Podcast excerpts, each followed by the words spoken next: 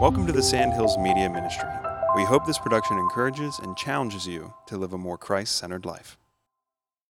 All right. Well, good morning. I'm so glad you all are here with us, and I love it. I love people who are eager to worship the Lord, people who are eager to study the Scripture. Uh, it's just fun. It's fun to be among family. And if you're visiting with us, I'm glad that you're here uh, to be a part of this with us. If you have your Bibles handy, go ahead and open up to the book of First Samuel, because that's what we've been studying lately. First Samuel. We're going to work our way through the entire book of First Samuel, and. Um, it's really interesting to me where we are in this journey because in the, in the book of Samuel, where we are right now, and today we're going to be in chapter 11, uh, we're at the point where we're starting to get some momentum towards Israel's first king. Uh, so, for those of you who remember the story, or if, others just need to be refreshed, um, we got to a point where Israel was wrestling with trusting God, and they were struggling with that because they'd had some bad leadership. And it is very common for us as people to uh, be mad at God for the sins of people. And uh, we, we struggle with it in our day, they struggled with it in their day. So they got to this point where they, they just wanted a king like everybody else. Like this whole, you know, through God's prophet thing, following the Lord, Him leading us, like that's too confusing. Everybody else just has a king. We want somebody like everybody else has. We just want a king like the other nations have. Uh, now, this was a disappointment to the Lord because he was like, none of them can lead you like I can lead you. But you want, to, you want a king like the other nations? I'll give you one of those.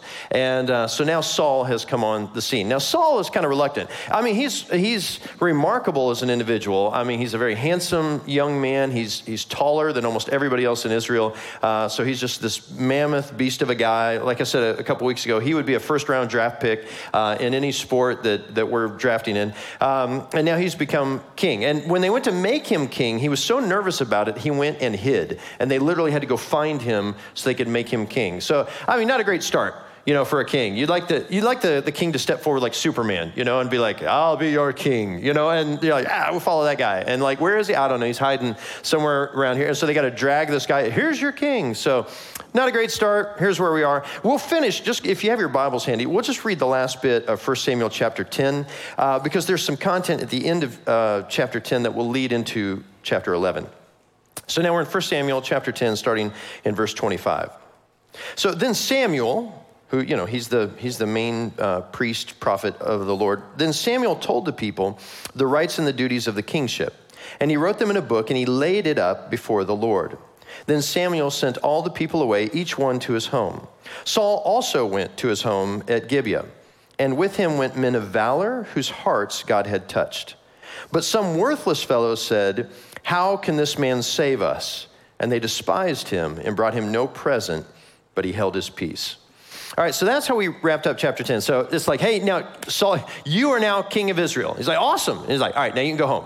Like, okay. I, I get just like how this whole thing started is just so weird. So he just goes back home and goes back to working his job. I mean, it's just like, what does this even mean? Uh, and then you've got these groups of people, like there are some, these men of valor. Now, I love the men of valor uh, articulation. There's no description other than men of valor. And so I'm just thinking, I don't know what you picture men of valor, but probably what these are. I mean, besides being you know, noble, probably probably being leaders already in their community, uh, but they're probably military leaders as well. So that's that's probably a part of this. Who are like, you're the new king, we're with you. Wherever you go, we're with you. And uh, there's something just about how God knit these hearts to Him. But then there's also a group of people who are like, dude, you were hiding in the baggage 10 minutes ago. Like, I don't know that you've got it in you, and honestly we're not going to respect you as our king. And uh, you get no gift from us. Uh, we'll see how this pans out. And so they walk away. Now, note, Saul. Saul gets that. He, he may not get a lot, but he got that he was just rejected by some guys. And he just kind of quietly stews on that, uh, and then he leaves. So, this kind of sets up where we are. Now, today, we're going to see a bit of a contrast come forward. Because one of the things I think we wrestle with when we study the Old Testament is kind of us as New Testament Christians, our application of it. But the application today, I think, is going to be a little bit easier because we're going to see a contrast today between the Spirit of God, as we understand the Holy Spirit, and then the Spirit of man. Uh, that is the natural leading inclination you might have as a part of just you as a human. And so we're going to see a contrast between the two of those in chapter 11 today. Uh, now, for context, let me, uh, we'll bring up a map and just show you where we are today. Again, I love maps. I love being reminded reminded we study a real God, real place, real people.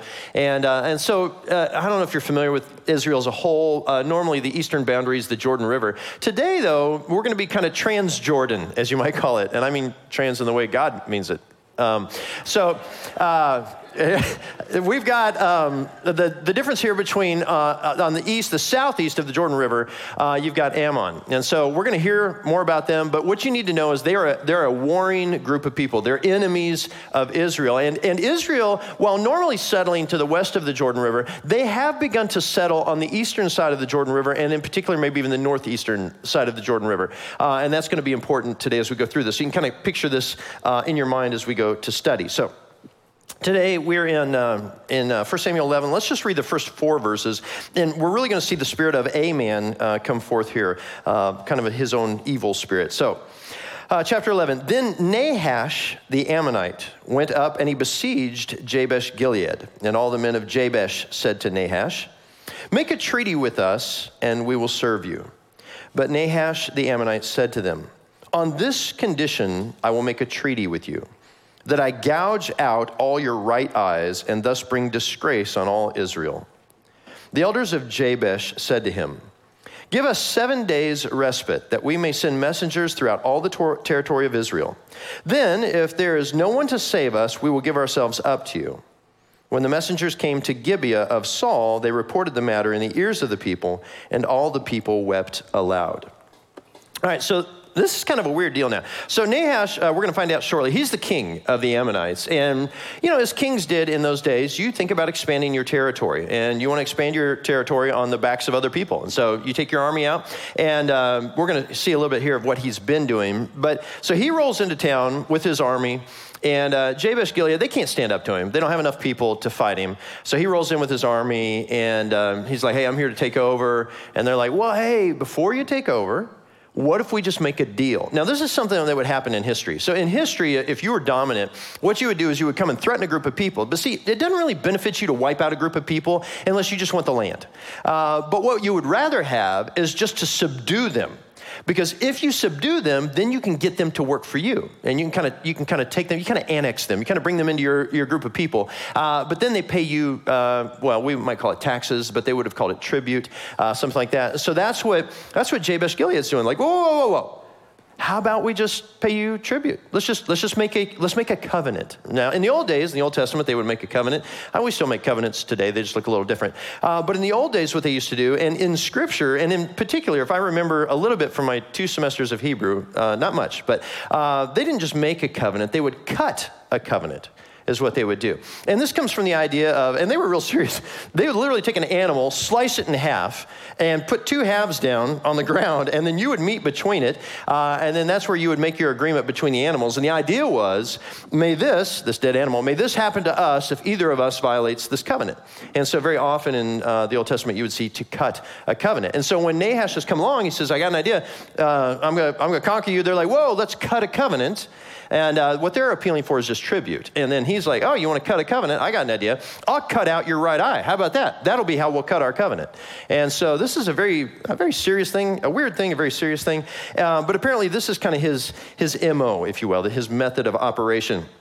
Now, we, we, we, suspect this because of uh, some other scripture uh, that we have that talks about this. And so, um, Maybe I should talk about this first. I've been to Israel several times, which is super cool. And I, I do know people have asked me in here, we are going to go as a church at some point. I, we're going to figure this out before you die. How about that? Uh, or before I die, hopefully. So we're gonna we'll go again. One of the places we'll go when we're there is we'll go to the um, Qumran National Park. Now I don't know if you guys have heard of the the Qumran community. Uh, it's the place where they found the Dead Sea Scrolls. Uh, so the Dead Sea Scrolls are these scrolls that really give us affirmation that the translation we have of Scripture is is accurate. It is so good uh, because it, it, predated other manuscripts that we had. Uh, it gives us a real confidence in, in what we understand.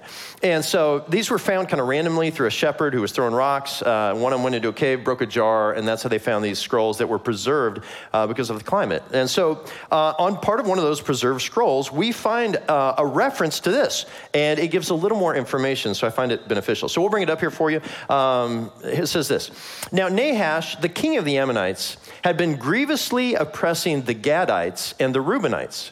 He would gouge out the right eye of each of them and would not grant Israel a deliverer. No one was left of the Israelites across the Jordan whose right eye Nahash, the king of the Ammonites, had not gouged out. But there were 7,000 men who had escaped from the Ammonites and had entered Jabesh Gilead. So, so this is just, Nahash is just going around. He's like, he's got to get this last group of people. That's what he, he's wanting to do. He's wanting to get these people who are in his region, and uh, he wants to subdue them as well. And he's just a bad dude. And talk about confident. I mean, how about this whole idea of like, okay, whoa, whoa, whoa, whoa, whoa. Before, before you gouge out our eyes, can we appeal to our entire nation? And then if, if nobody comes to our aid, you just gouge out our eyes, we'll drive on. Now, I gotta be honest, even with that part, like, I don't know how willing I'd be to sign that right there. You know, I'd be like, give us a week. And in my head, I'm thinking, for us to get out of town. You know, that's I would just vanish at that point. But like, give us a week. We're to appeal. And uh, if nobody comes to our aid, you know, we'll just do what you say. And he's so confident, so cocky. He's like, sure, go ahead and do that. And then he rolls out. I'm like, wow. I mean, like, and I don't know, you know, whatever he's thinking, he could be thinking any number of things. Uh, maybe he's like, yeah, I don't think anybody will come to your aid anyway. Or maybe even if they do, I look forward to the opportunity of fighting whoever's going to come uh, to, to rescue you. Also, since he's been doing this to so many other parts of Israel, nobody came to their aid. So he's like, I really don't think anybody's going to come to your aid anyway. Um, so he wants to go ahead and, and walk through with this. So, and it's the elders, it's the leaders who've decided this. Excuse me. So the elders who, we've already seen this pattern in scripture where there are elders established to kind of help give advice to Israel, uh, but that actually kind of regionalizes itself too. And the reason I find it really interesting is there's a version of that in the local church uh, where God still establishes elders, that is, uh, mature, godly, wise men who help offer uh, wisdom to the leadership of the body. So it's interesting how that uh, throughout all of time still carries forward. Um, and here's something else you need to know about Israel at this point. So, Israel, even though they have one king, he's brand new on the scene. And listen, he's not even there. He's like back home doing chores. He's not, he's not kinging the whole country at this point. So even though they have this king, they're not really unified. They're still kind of separate kingdoms at this time. You still got Israel and Judah who are kind of divided uh, from one another. And even though they, they kind of have this corporate sense of identity, that is, we're God's people, they're really functioning like a collection of independent states. Uh, also, too, Nahash is essentially a mobster, is what he's doing. Now, you've, some of you who are into mob movies uh, and the way they operate, so some of the things they'll do like this is they'll, they'll show up to local shops in their area, local stores, and they're going to tell people you need to start paying protection money. You pay us protection money, we'll take care of you, make sure nobody gets hurt. And you very well could say, Oh, I'm not in any danger. I mean, like, we're not at risk of being hurt. And that's when the mobster will be like, Yes, you are. and so it's like, Oh, oh, I see how this works. So I pay you so you don't hurt me. That's really how this works. And they're like, ah, okay, now we're communicating. So that's what Nahash is doing. So that, and that's why he just wants to gouge out an eye. So it doesn't do him any good to kill them because if he kills them, they're no use to him. But he has several things that do get accomplished if he'll just gouge out one eye. So first is just humiliation. Like when, when somebody rolls into town, they see everybody in town, all the men anyway, are, are missing their right eye. They're going to be like, what happened here? And everybody will say, Nahash. All right, so Nahash is like, this is kind of my calling card. This is kind of how everybody knows I'm, I'm cool, I'm tough, I'm, I'm the big man. So that's kind of his calling card. Uh, so it's humiliation, it's domination. Um, and also, too, uh, it affects them if they ever want to fight him. Uh, it affects the military because uh, when you lose an eye, you lose depth perception. Um, and that's why I thought it would always be interesting to fight a pirate. You ever think about that? So like they they've got the patch, um, but they they have no depth perception, and they're carrying pistols. But I'm like, what good would that be? Because I'll just be like, ooh, where am I? Where am I? You know, and he'll be like, dude, I can't. I just, it's a thing. I can't. Can you stand still? Um, like, so I think that'd be, I think sword fighting somebody with no depth perception would be interesting as well. Uh, that would also be fun. Like, no, I'm over here. I'm over here. And he's like, I can't, I just can't, I can't find you. Um, so that would be interesting. So he's thinking about this militarily. Um, and then also, dead people can't pay tribute. And so it's like, if I just take your eyeball, then you can still farm, you can still run your business, you can still ship and do all that kind of stuff. And then that way you can make money and then you can pay me money. And so this is what he's thinking of. This is how he's building his, uh, his kingdom. Uh, now, Saul, Saul's about 42 miles away in Gibeah. So about 42 miles away. And now I don't know if you've ever tried to get a message to somebody 42 miles away when you don't have a car or an airplane or a carrier pigeon. Like, like somebody has to take it there. So this is what I'm thinking. Then you got seven days to go throughout all of Israel.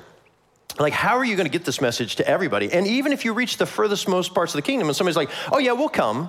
Well, it's like by the time you get your people together and then you got to travel to us and, you know, it's just going to be. So, like, this time frame, like, they really should have, I would have been like, can you give us 30 days? 30, 30 days. But they, they did the week thing, and fortunately, it's going to work out okay because while the spirit of man is, is certainly working through Nahash, the spirit of God is doing his own thing. So let's move on to verse 5. Now behold, Saul was coming from the field behind the oxen. And Saul said, What is wrong with the people that they are weeping? And so they told him the news of the men of Jabesh. And the Spirit of God rushed upon Saul when he heard these words, and his anger was greatly kindled. He took a yoke of oxen and he cut them in pieces, and he sent them throughout all the territory of Israel by the hand of the messengers, saying, Whoever does not come out after Saul and Samuel, so shall it be done to his oxen. Then the dread of the Lord fell upon the people, and they came out as one man. And when he mustered them at Bezek, the people of Israel were 300,000, and the men of Judah 30,000. And they said to the messengers who had come, Thus shall you say to the men of Jabesh Gilead, Tomorrow, by the time the sun is hot, you shall have salvation. And then when the messengers came and they told the men of Jabesh, they were glad. Therefore, the men of Jabesh said, Tomorrow, now they're talking to Nahash, tomorrow we will give ourselves up to you, and you may do to us whatever seems good to you. All right, we'll pause there for a second because I, you know, I don't want to give it away. We don't. Let's leave some suspense in the story. Uh, now, so I like this. So they go back and they go, the message gets back to Saul. And Saul, Saul's just farming. I mean, like, you are the king of Israel. What's he doing? I was doing some work in the field today and want to come home tonight, chill, get a good meal. You know, like, like he is not doing king stuff, not like we would picture it. So he's just chilling. He comes in, he comes home from work, and, and everybody's just, they're emotional. Everybody's emotional. And there's just a sense of corporate loss. Uh, as you're like, we're just too weak as a nation to defend ourselves. It's just, we have no dignity, and yet we've got God, and nobody else has God. Like, so this frustration. So he comes in, everybody's crying. What's going on? Uh, he hears about the threat, and then this anger boils up within him. All right, so here I have a question because I think, I think as Christians, maybe we can get confused about this. Is there ever such a thing as a righteous, God honoring anger? So well, I appreciate that. Because uh, I do think sometimes we're like, ah, you know, anger is a sin. Like, no, no, no. Anger is actually not a sin. Now, things you do out of anger can be a sin. Uh, but anger itself is an emotion, it's a normal response, and God built it into us, and sometimes it can be used for good, uh, righteous, and holy things. And so, uh, I'll just give you an example. I know of one guy that, that maybe we value who was very angry. Matthew chapter 21, verses 12 through 13. Jesus entered the temple and he drove out all who sold and bought in the temple, and he overturned the tables of the money changers and the seats of those who sold pigeons. And he said to them, It is written, My house shall be called a house of prayer, but you make it a den of robbers.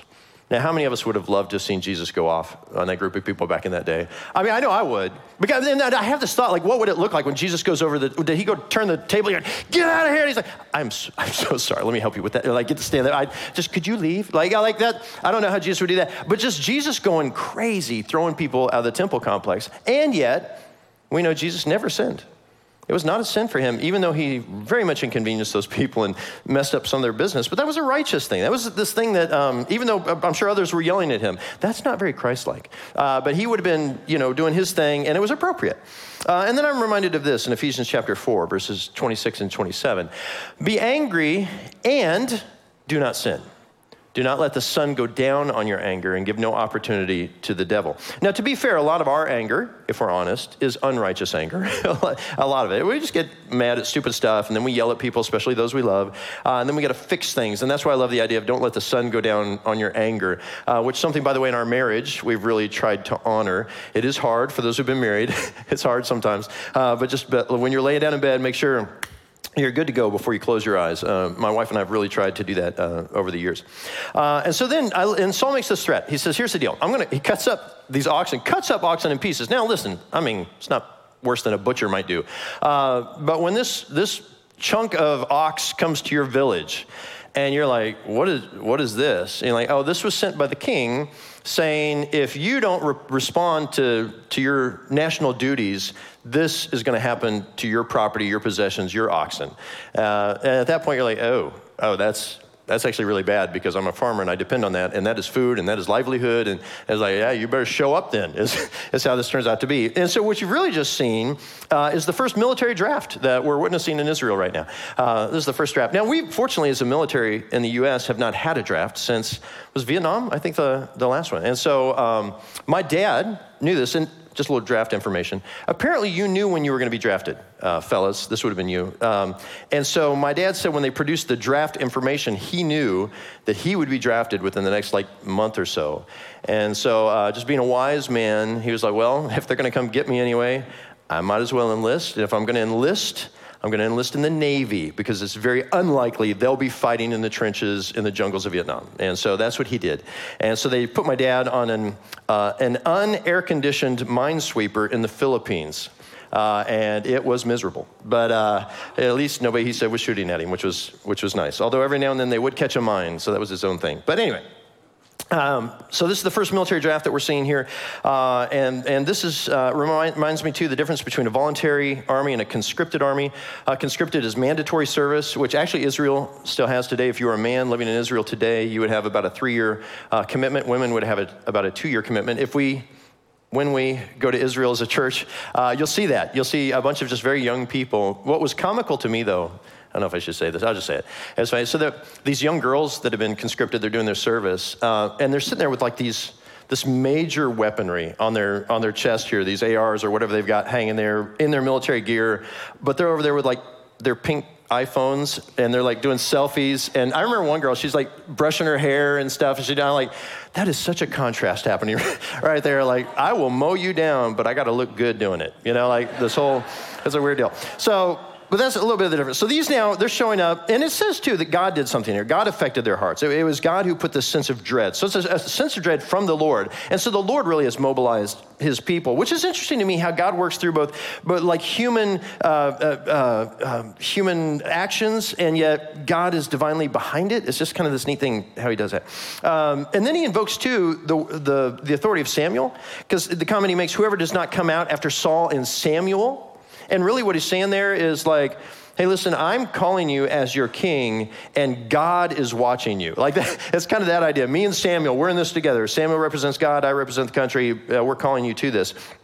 And so he calls all these people to Bezek, and that's where they're going to gather um, to do what they're going to do. So here they're gathering together, they're getting ready to fight, uh, and, and this is fun too. By the time you get to this, so when he talks, when they talk to Nahash in verse ten, therefore the men of Jabesh said, "Tomorrow we will give ourselves up to you." So apparently, um, apparently the Hebrew there can mean a couple of things. It can mean we're going to surrender to you. It can also mean we're going to march out to you. Uh, and what they are clearly meaning is we're going to march out to you, but they are not. They're not necessarily saying what they intend to do when they march out, because there is another plan uh, that has come about. And uh, and so now let's get into to what goes on, verse eleven. And so in the next day, Saul put the people in three companies, and they came into the midst of the camp in the morning watch and struck down the Ammonites until the heat of the day. And those who survived were scattered, so that no two of them were left together. All right, so, and it's, it's so wild how you just truncated this whole thing. Like, this could have been a really good, drawn out battle, a lot of description. It's just like, they show up, they wipe them out, they go home. You know, it's like, wow, that was, that was a really quick summation. One of the questions you may be asking where did Saul get like military intuition? Like he's just a dude. Like he was farming 10 minutes ago. Like now suddenly he's rallying the whole nation, coming up with military strategy. Like how's he doing this? Uh, so a few things. One is when you introduce the Spirit of God into the equation, everything changes. That's, that's like for sure when the Spirit of God does his thing, it's a different deal. Also, though, if I could draw your attention back to what we read at the end of chapter 10, that men of valor whose hearts God had affected, whose hearts God had touched, they come and they've gathered around him. So he is surrounded by military strategists. So when it comes to like Saul's gathering these people together, he would then be meeting with these fellows who are like, listen, all right, listen, we've been fighting for years. Let me tell you how this works. We got to do this, we got to do this. So he divides up, they divide, and they conquer. And they decide to attack um, in the, like this pre dawn. So the morning watch was between 2 and 6 a.m between 2 and 6 a.m. That's how they would count it. Um, and then this is, you know, this is pre night vision goggles. I mean, these guys are out there and they're swinging swords. So you got to have some light. I mean, I can't imagine you're going to go out as an army in the pitch black and go, let's do this. You know, like, dude, I am not. You know, when your buddy looks at you and go, hey, stay close to me. I can't see a thing. Yeah, yeah, dude, you're going to be swinging a sword. I am not staying close to you. So we're going to wait till we get a little light. Um, but then this is another thing that just Nahash, just in his confidence, apparently is just unprepared. He, he does not expect to be surprised. And can we just go back? How many people did they call out? 300,000 of the men of Judah, 30, uh, or Judah 30,000, 300,000 from Israel. Like 330,000. He's not expecting over a quarter of a million people to march on him in the middle of the night. This is not expected, which In some ways, we delight in the foolishness of evil people, right? It is their own undoing. Praise the Lord. So, um, he does not expect what happens. So all of this happens, uh, and there's this attack, and, and God is victorious. Uh, so now we see a bit. Now we're going to go back to the spirit of man. We saw the spirit of man with Nahash, saw the spirit of God come upon Saul. Now we're back to the spirit of man a bit when you get to verse 12. So then the people said to Samuel, Who is it that said, Shall Saul reign over us? Bring the men that we may put them to death. Now, isn't this interesting? Wow where's this coming from? You know, like it is so funny to me how how overconfident we can become. We taste get a little bit of taste of victory, a little bit of taste of what the Lord is doing, and now they're like, let's wipe people. We've already killed a bunch of the enemy. Let's kill some of our own. Like, dude, dial it back. All right, let's let's not be all killy. Uh, let's just you know let God do His thing. Um, and but I, and I would say this too. Like, you got to be careful about being too eager to deal out death and judgment. You got to be really careful about that. Um, and I would say this too. Like, if God came to you and said, I'm thinking about going ahead and just ending this whole thing. Um, and so if you give me the word, I'll go ahead and bring judgment today. I'll wipe out the whole earth today. Good news for you. You start paradise today because you're in Christ. Um, but what do you think? Do you want me to go ahead and pull the trigger on this now, or do you want me to wait? Now, there's a part of you instantly that's like, hit that button, do it now. You know, like, let's go. Eh, and then there's another part of you that'd be like, whoa, whoa, whoa, I have unsaved family. Like, like there are parts of this world that have not really received the good news of Jesus Christ. At some point, it becomes very selfish of me to desire quick and swift, swift judgment now because it, it brings it for everybody and not just me. So while I may be good, others aren't. And so I need to think about that, which, by the way, uh, is the very tenor of Scripture. Um, if you read uh, in in other areas of Scripture, and particularly 2 Peter 3 9, uh, you'll see that it's God's patience and his kindness that delays his judgment. And so we have to be careful there. I'm also reminded of a scene where Jesus uh, is with a woman who got caught in adultery, and uh, the Jews have gathered around to stone her. And then you get John chapter 8, verse 7, and then Jesus makes this comment Let him who's without sin among you be the first to throw a stone you know, and you're just like, mm, yeah, yeah.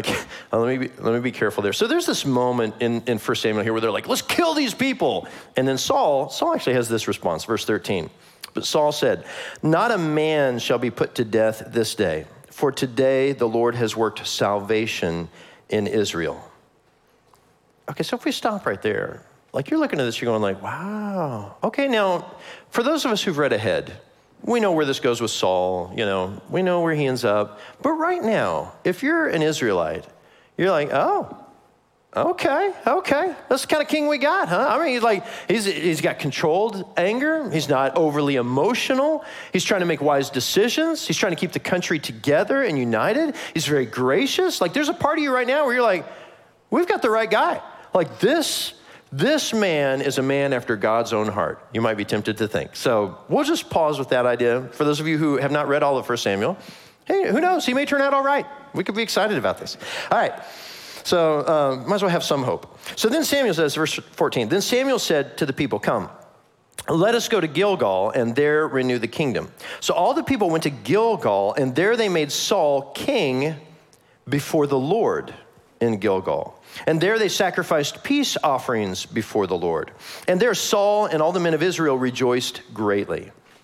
All right, so now you've got some other stuff going on, and, and I just want you to notice the references to the Lord. So there they made him king to the Lord, and so they're and they're making offerings to the Lord. So there's this idea that like he's already been made king. They already had a ceremony and everything. But now they've just had this great national victory. All, all, of Israel's there. And I know one thing, and we've talked about this even as a church. One of the struggles of being a Christian, of even being uh, a church, is that we don't always celebrate well. Right? You, these neat things will happen in people's lives, and you're like, yeah, we would, we would celebrate that, but we got more stuff to do, so let's just keep trucking on. And this is a time where they pause and they're like, you know what? God sent something really significant here, really unique here. Uh, and they're recognizing it was God who did it. And so they're pulling back now. They're like, you know what? We, we said Saul was king. Let's do this since we're all together anyway. Let's bring him out in front and let us, before the Lord, just go, Lord, this is our guy, your guy. You gave him to us. We're going to thank you for that. And then we're going to make offerings to you in response to that. And then we're going to we're gonna have a party. And so I'm sure there was good food, good music, uh, just a lot of joy. And, and, and again, the sense of you've been a disconnected group, uh, you've kind of been uh, almost tribalistic in the way you've been operating, and now in this one moment, you are together as a country. Like the Ammonites right now fear you. And that has not been the case in your recent memory, right? Like you now are suddenly becoming a nation that's respected by the nations around you. Like the sense of pride that is entering into them. And I mean that in a good way. A good sense of pride, of identity is kind of welling up within Israel right now. And they're stopping to give glory to God. Like there's a lot of kind of good stuff going on here. That's what we're seeing uh, out of this. And so, and then now we're to the point where uh, that, that's great. We're looking forward to where this goes. This will be fun to watch uh, as we go forward here. Uh, but now we're going to pause and we're going to just say, okay, now I'm a New Testament Christian. I've just read this amazing story of what God has done. Is there anything in here that might apply to me? And so I think for me, whenever I see a reference to the Spirit of God empowering people to do something that you would not expect them to do, you don't expect the kid who was just hiding in luggage like a chapter ago uh, to be leading a national battle and coming out victorious with his strategic uh, military intuition. Like you, just, you don't expect that. He's going up against a hardened, seasoned military veteran, and then they wipe him out. Like you just don't expect that. That's the Spirit of God.